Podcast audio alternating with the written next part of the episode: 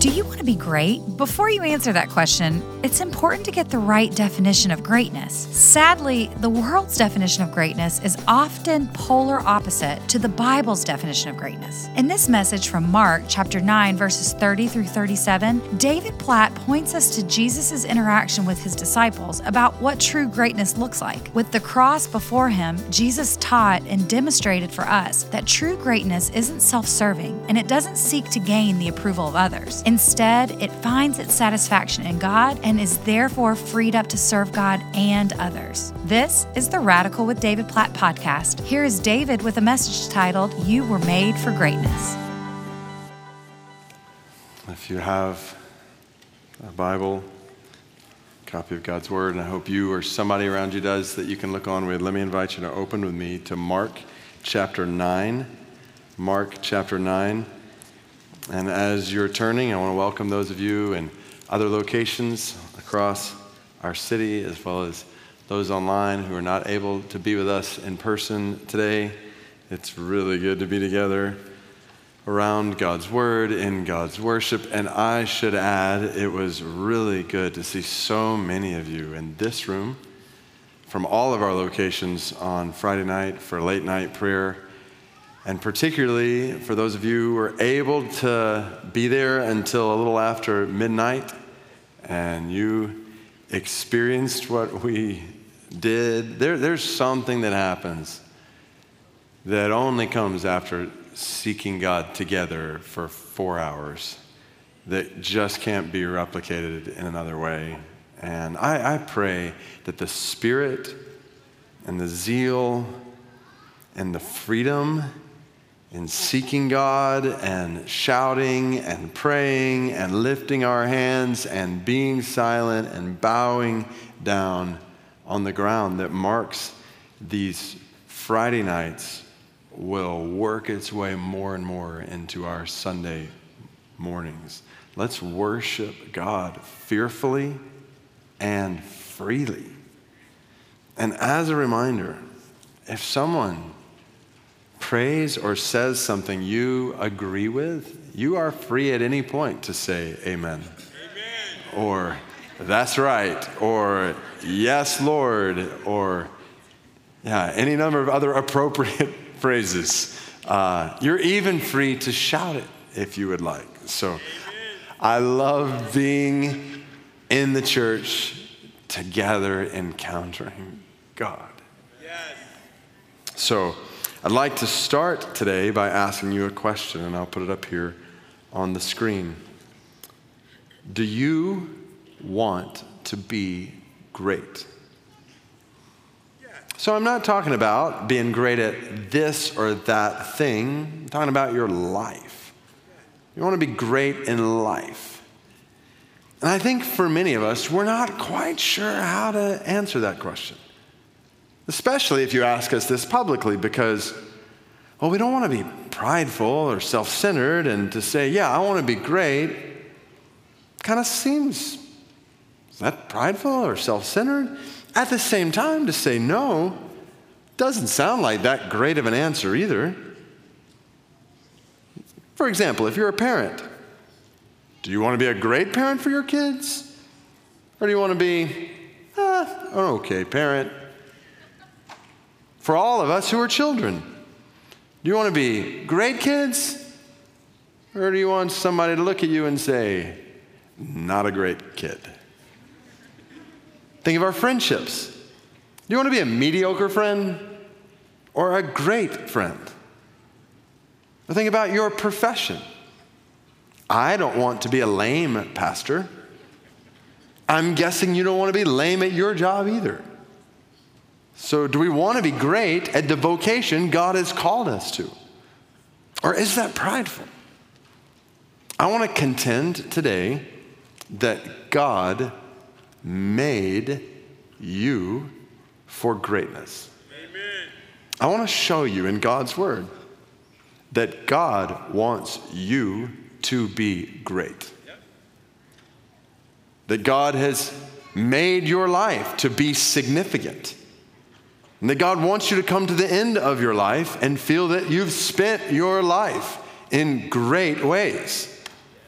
The problem is, sin has seriously warped our view of greatness and our desire for greatness in ways that lead to everything from self exaltation to surprisingly self degradation.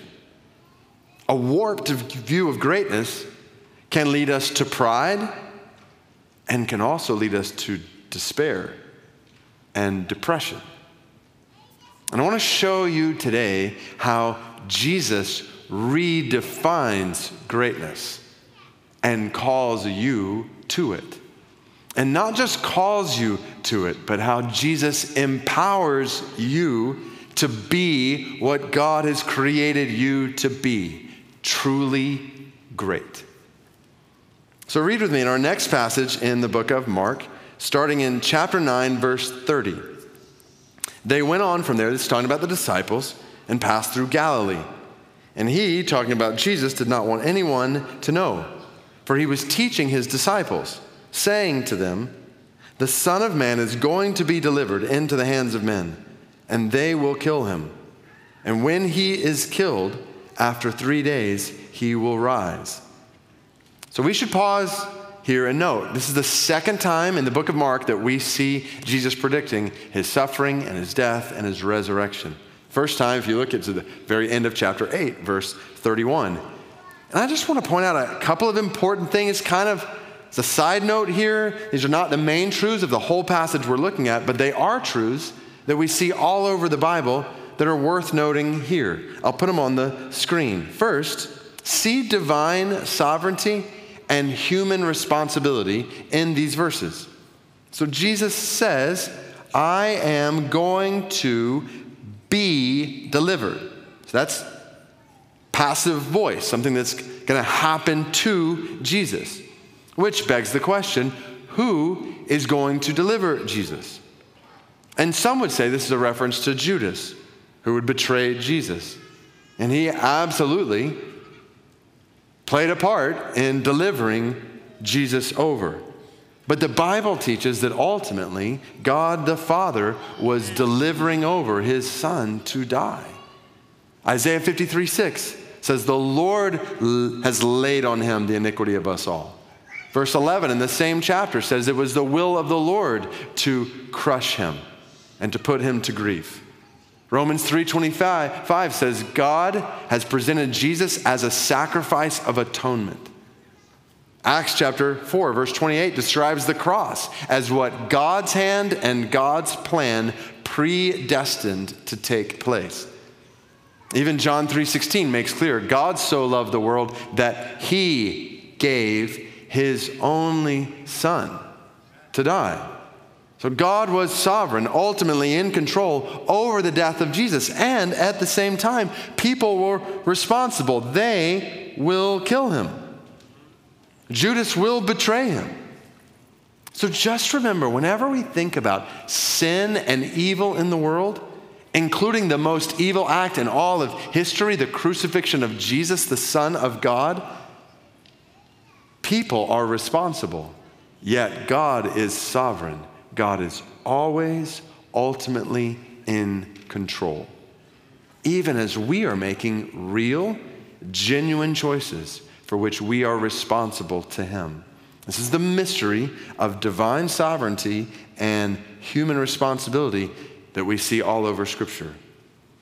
And actually leads to the second thing we see here that I want to note see divine love and human sinfulness on display in these verses. And specifically in this play on words. Did you notice it? Jesus says, the Son of Man, referring to himself, how he is God in the flesh, in human form as man, he's going to be delivered into the hands of what?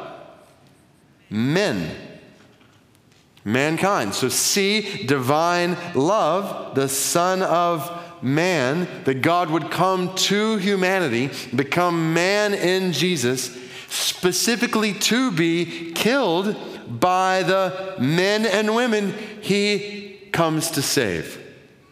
The Son of Man given into the hands of men. If you're visiting with us today or exploring Christianity, This is the most humbling and most happy news in all the world.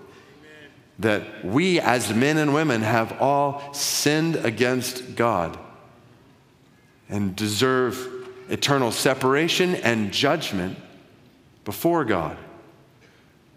But God loves you and me so much that He gave His Son, Jesus, to live the life we could not live, a life of no sin.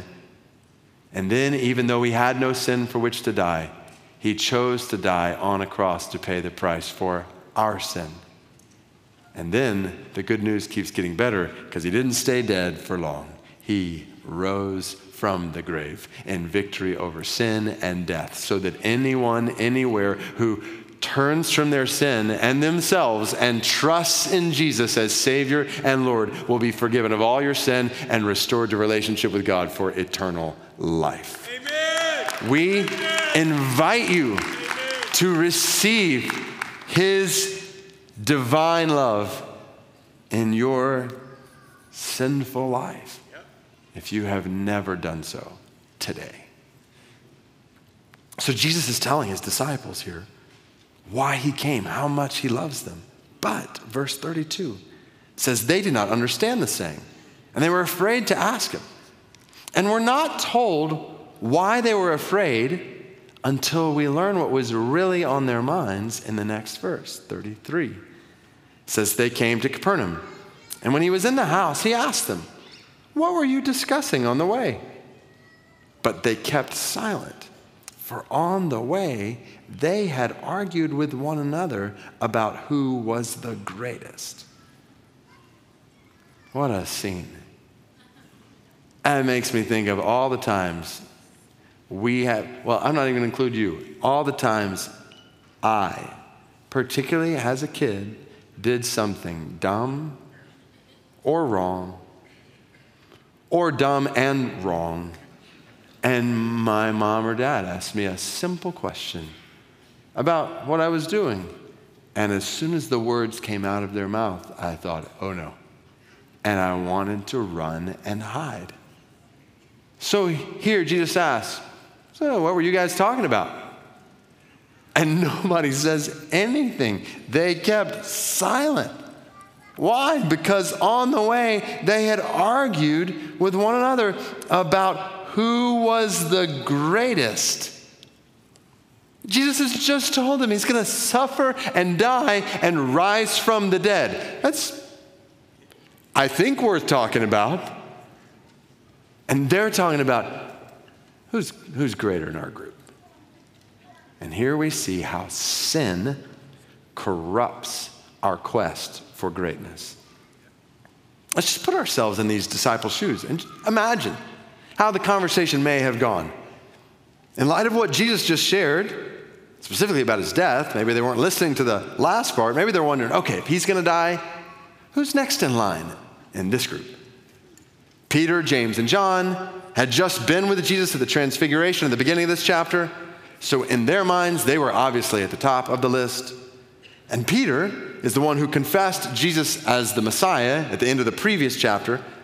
So he may have been saying, guys, it's clearly me. To which James and John, known as sons of thunder, may have reminded Peter that not long after that confession, Jesus called him Satan. Meanwhile, the other disciples are thinking, well, you guys are always running your mouths. We're out here working. And Jesus is overhearing all of this, this argument about who is the greatest. And this scene, and specifically this phrase, reveals, it exposes the sin corrupted quest for greatness, not just in them, but in us in at least two ways. And I really want to encourage us to think not just about how we see the sinful distortion in these disciples, but how we see this sinful distortion in our lives. In at least two ways. One, we compare ourselves with others. Notice the emphasis is not, is not on who's great, but on who's the greatest. It's a word that requires comparison, right? In order to be the greatest, others must be less great. Do you see this? How comparison is at the root of their sinful quest for greatness. And maybe ours?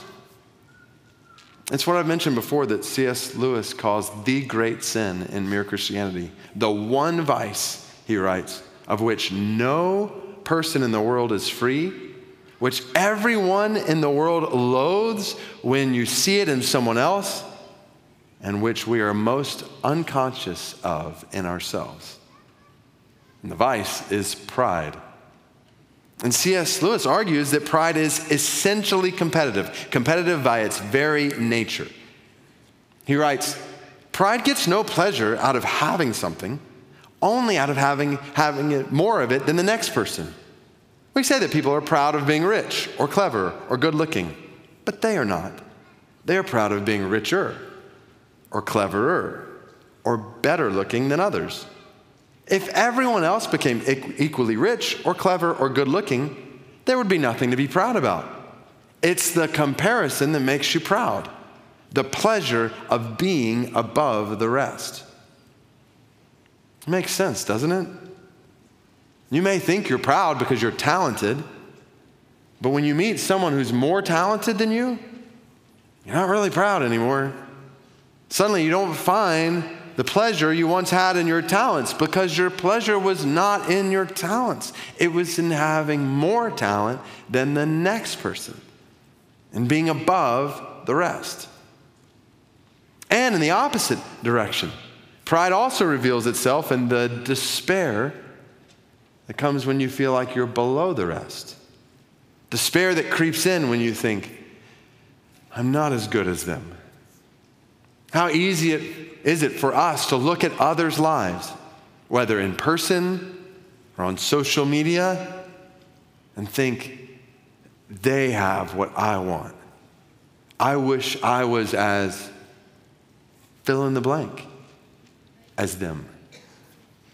They're a better person than me, parent than me, student than me, a better athlete than me. They're smarter, better looking, more talented, more put together, more, and it goes on and on. This constant comparison of ourselves with others. We compare ourselves with others and we crave approval from others. Now, I want to be careful here because this is not all bad. It's good, for example, for a child to want to please their parents, or a student to want to please a teacher, or a wife to desire affirmation from her husband, and vice versa, and all these situations, and many others. But notice what's happening here in Mark 9. They are arguing with one another about who is the greatest. They're not sitting back thinking, well, I know I'm the greatest. I'm not even going to talk to these guys about it. That would obviously be prideful, but they're taking it to another level. They, they want other people to acknowledge that they are the greatest. And Jesus warns against this over and over and over again. I think about our Bible reading in Matthew right now as a church, how Jesus constantly warns against doing acts of righteousness, giving, praying, fasting, in order to be seen by others.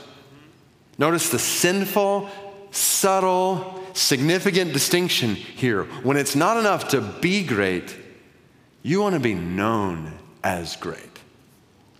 Giving, praying, fasting, Jesus says, absolutely, be great at all those things. But resist the temptation in you to want other people to know how great you are at those things. So you put this together, and we have an equation here for worldly greatness. Worldly greatness is superiority above others plus acclaim from others. If we just look at this equation, we can think together of countless examples of this in the world. This picture of greatness in so many arenas in life in sports, in business, in whatever.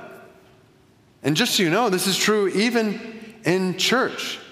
Who's in the highest position in the largest church? Who sells the most books? Who's looked at with the highest esteem? That was part of the religious culture in the first century. This quest to be in the highest position with the highest esteem. This is clearly what these disciples desired. And we would miss the point if we didn't, each of us, examine our own hearts and lives and ask, in what ways do you and I compare ourselves with others and crave approval from others in ways that reveal a sin corrupted quest for greatness in our lives. So, what does Jesus do? How, how, does Jesus address this? And not just address it, but how does Jesus change this in us? Listen to what he does and says in Mark 9 35. He sat down, called the twelve, and said to them, If anyone would be first, he must be last of all and servant of all. And he took a child and put him in the midst of them. And taking him in his arms, he said to them, Whoever receives one such child in my name receives me. And whoever receives me receives not me, but him who sent me. And before we think about what Jesus just did and said, let's make sure to notice what he didn't do or say. Jesus did not criticize these disciples for desiring greatness, significance. Think about it. These are men made in the image of a great God. And you look, not one time anywhere in Jesus' teaching does he ever criticize anyone for desiring true greatness, true significance in their lives. Instead, what Jesus is doing here is he is radically redirecting their desire for greatness. Jesus does not crush or even criticize our quest for greatness. Instead, Jesus redefines our quest for greatness by calling his disciples and you and me to be great in what matters to God. Amen. If anyone would be first, great, significant, noble, excellent, then he must be last of all and servant of all. And this is not isolated teaching from Jesus. This is repeated over and over and over again in all four Gospels in the Bible, from Mark 10, which we'll look at in a few weeks when we get to that part of our journey through Mark, to what we just read this week in our church's Bible reading in Matthew 20, to Luke 22, to John 13, when Jesus washes his disciples' feet and he redefines greatness with towel and a basin. Jesus says to be great is to be selfless in serving others, to be last of all. Don't put yourself before anyone else. Put everyone else before you. That's last of all. Be the servant of all. The word servant there means to wait on tables, to take the low position, do the menial tasks of a servant for all. And to illustrate this, Jesus takes a child. And it's interesting. The Aramaic word for servant, Jesus would likely have been speaking in Aramaic here. The Aramaic word for servant would have been the same as the word for child. We need to realize children were seen as pretty insignificant in that day, unimportant. So we'll come back to that in a minute. But Jesus calls a little boy in, stands him in front of the disciples. They look at this lowly little boy as Jesus then takes him into his arms. And now the picture is becoming really clear really fast. This seemingly insignificant child is included in the all. Greatness is being last behind this child, putting his interests above your own. Greatness is serving this child, waiting on this child. And the reason I phrase Jesus teaching this way, be selfless in serving others, is because the point, at least part of the point Jesus seems to be making here, is that you serve people who can't or don't pay you back. You serve people that it doesn't help you to serve. Jesus knows we're all eager to serve people when it helps us. Or even people who are particularly important to us. If you were to meet a hero of yours or someone who's famous in some way, you might go out of your way to do something for them. What an honor. But are you just as delighted to do that for someone very unimportant?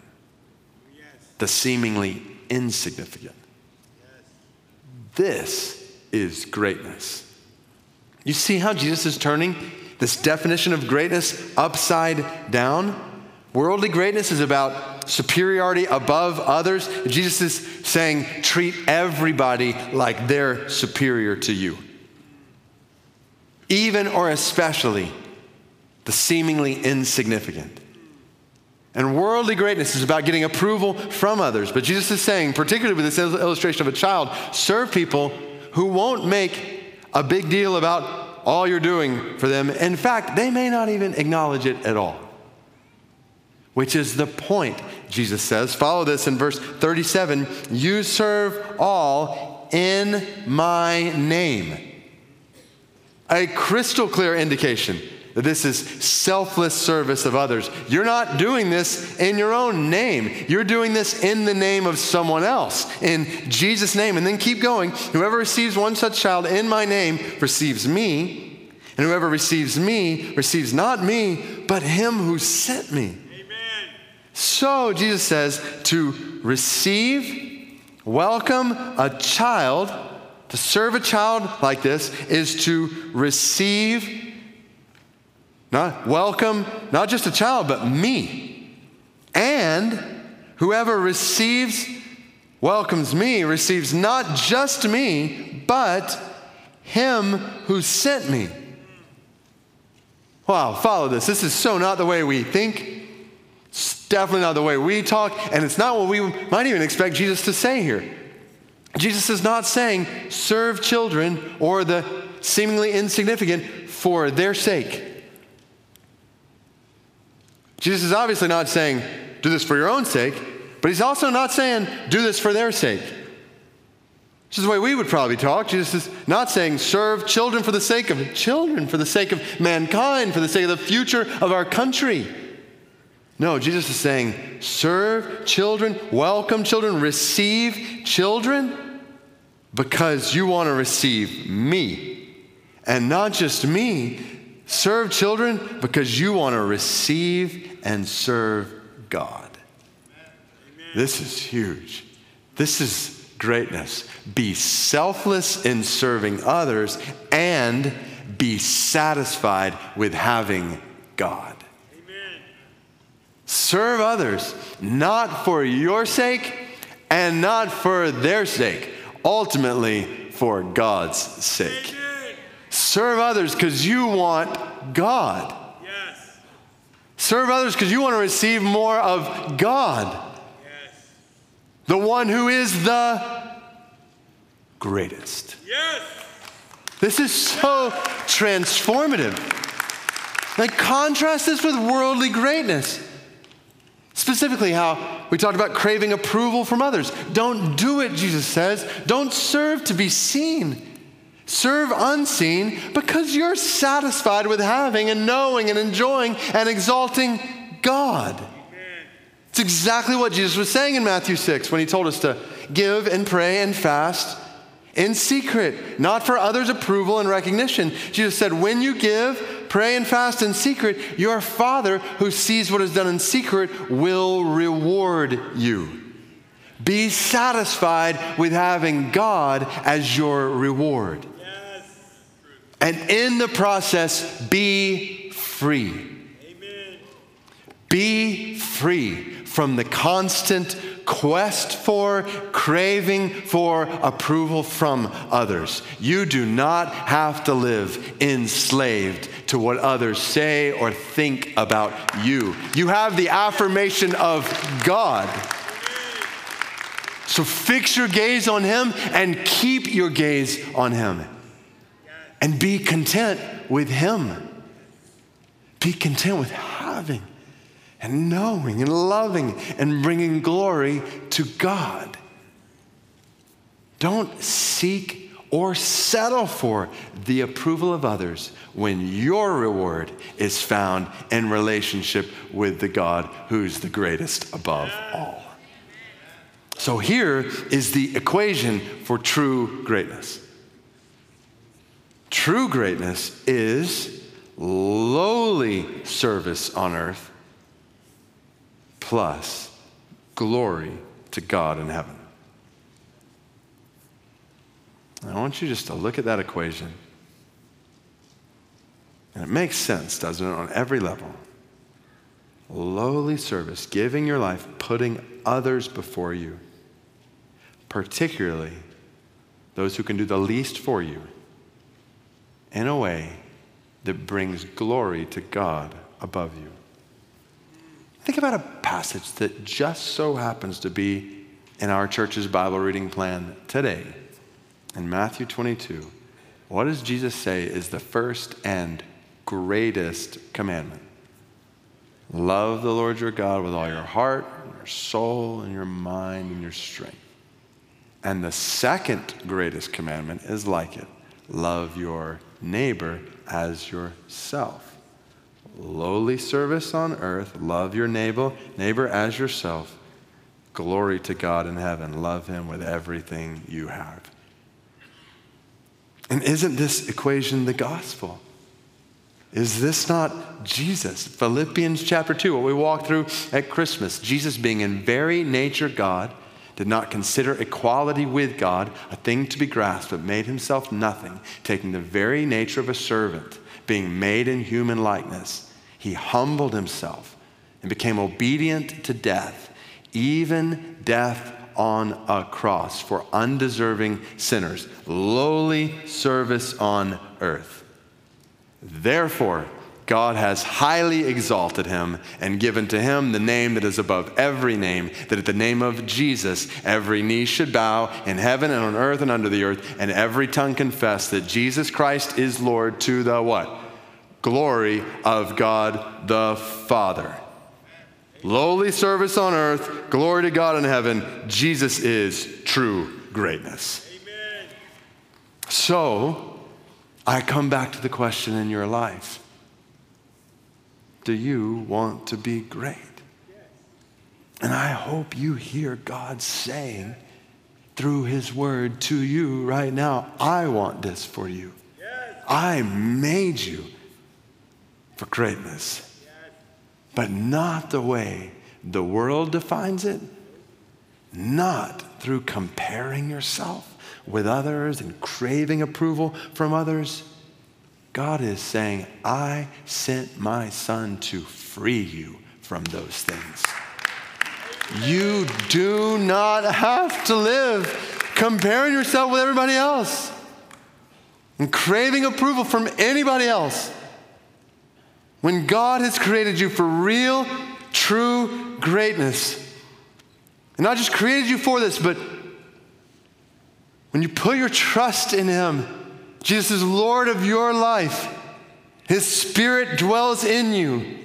And He empowers you to live like this, to be selfless in serving others, to be a servant to all, even the seemingly insignificant as you are satisfied, as you experience supernatural joy and reward in relationship with the God whose greatness knows no end. So, before we close, with this question before us, I want to specifically affirm you and challenge you in a way that I hope just gives us a moment to let God, through His Word, now, by His Holy Spirit, apply it in our hearts and lives. And I know there are so many people listening right now. I don't presume to be able to know how it applies in every single person's life, but just I was just praying through okay, how might this apply across this group gathered right now? So may the Holy Spirit apply this word in affirming and challenging ways.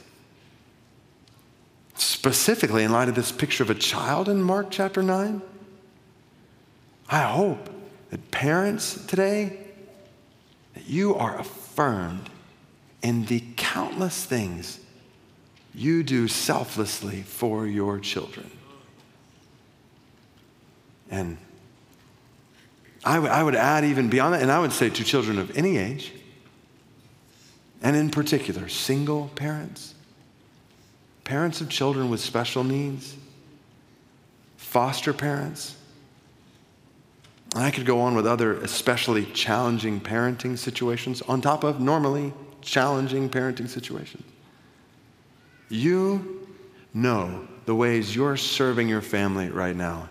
And hear God saying He knows and He sees and He affirms you as great. Hear that, feel that, be encouraged by God today and His affirmation of you as a mom or a dad. And there are so many other examples I could go through, whether it's those of you who serve in children's or student or access special needs ministries in the church, in our community, or beyond children. Those of you who serve in many different ways, all your work for justice on behalf of the poor, the oppressed, the abused, the displaced, refugees, orphans, widows. In all the ways you serve selflessly, day in and day out, in your vocation for the good of society. In all the ways that you are giving sacrificially and quietly to the church for the glory of God here and among the nations. Just consider right now, any and every way, that by God's grace in you, you are serving others as you're satisfied in God and be affirmed by God right now. This is great. By the power and the grace of God in you, you are great. So keep going. Do not grow weary in doing good in your life. Pursue true greatness in all of these ways and more. Which then leads to the challenge. I exhort you to also take a moment and consider any ways that God, by His Spirit, may be leading you to pursue greatness more in your life. And maybe that means starting by confessing the ways you compare yourself with others and crave approval from others. Or to the extent that you're doing any of the things I just mentioned in your life or family or work or wherever, maybe this means checking your motives to make sure you are serving selflessly and you're truly satisfied in simply having God. I pray that God will cleanse and transform your motives. I would ask that you pray for me in that way, that I would be delivered from comparison with others or craving approval from others. Pray that my life would not be marked by how, what size church I pastor, how many books I write, that I would pastor, write, love, serve this church, my family, others selflessly with a deep desire to decrease while others increase to the glory of Jesus. I was at Clint Clifton's memorial service yesterday. It was so powerful to hear everyone from his wife and kids to a church family and church partner, church planters all around the world say how he lived to serve and see them increase out of the overflow of his love for God. It was a beautiful picture of true greatness. Amen. And for all of us, maybe the challenge from this word today means taking some steps toward greatness that we're not taking right now. Maybe God is calling you today to give more sacrificially and quietly to the church, or to do justice in a specific way for the poor, the oppressed, the abused, the displaced, refugees, orphans, widows. We could continue on for, for people who can't or may not pay you back. Or maybe God is calling you to move to a place in the world where the gospel has not yet gone. Just take time this week to seriously ask God, how are you calling me to greatness in new ways, to selflessly serve others? And just see what he says. And in light of Jesus' clear emphasis in this passage on how greatness involves serving children, we would be remiss if we didn't challenge one another to specifically consider ways God may be calling us to serve children. To be great parents, for those of us who are parents, how is God calling us today to be better in our love and selflessness toward our children? With His promise in us to enable us to do that. And if greatness, according to Jesus, involves serving children, then it seems to reason that a church full of followers of Jesus would be overflowing with volunteers in children's and student ministries, right? Overflowing with people who don't feel guilty, so they're doing this, but actually are eager to serve children. And all the more so, children with special needs. I want to challenge members across this church, followers of Jesus, to consider how you can serve children and students in our church. If you want to be great, consider caring for toddlers or teaching the Bible to teenagers. I've heard it said in different church conferences and places there are so many gifted, talented people in the church. They're successful in business. And that's certainly true in this church family. So it said we need to come up with more ways for them to serve than just changing diapers or teaching kids. And I agree in one sense. There are many ways that people who are successful in the world can and should use their gifts for the building up of the church and the spread of the gospel in the world. Yes. But the moment we think it's too low or menial to serve children is the moment we've lost sight of what it means to follow Jesus in the first place. At least here at Tyson's right now, we're having to turn away children in our children's ministries because we don't have enough volunteers. And simply put, brothers and sisters in Christ, this should not be so among us. May children's and student ministries at all of our locations be overflowing with followers of Jesus eagerly and selflessly serving the next generation.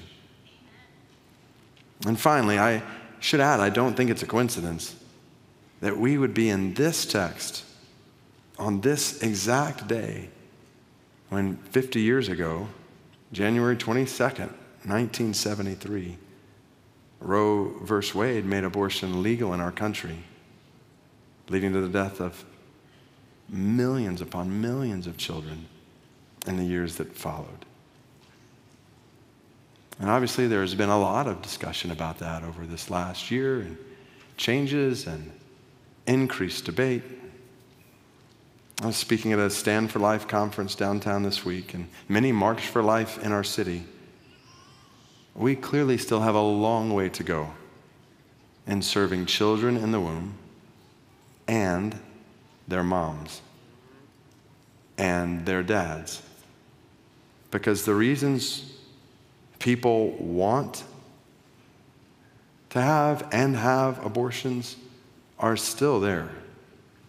So let us serve, work selflessly for just laws and leaders and policies and practices that protect children in the womb and provide for women and men in poverty, that address housing and health care and education and economic challenges among parents in need. Let's foster and adopt children in need as we come alongside families in need. And let's do it all in the name of Jesus. Amen. Do you want to be great? Based on what we've just heard and seen in God's Word, I hope the answer to that question in your heart is a resounding yes. Yes. Because God has made you to be great in other worldly ways. Amen. So let's throw aside comparison with others and craving approval from others in this world. And let's serve selflessly in Jesus' name out of the overflow of satisfaction in our relationship with the one and only great God. Amen. Will you bow your heads with me? All across this room and other locations, others watching online, just to pause the busyness of our lives and be quiet before God and to ask, first and foremost, do you know this one and only great God? Are you in relationship with Him? Because you have placed your faith in Jesus to forgive you of your sin and to reconcile you to Him.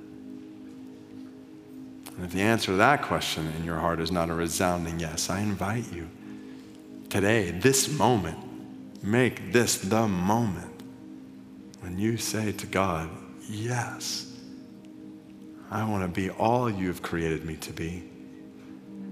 And I know I've sinned against you. Just pray this to God in your heart.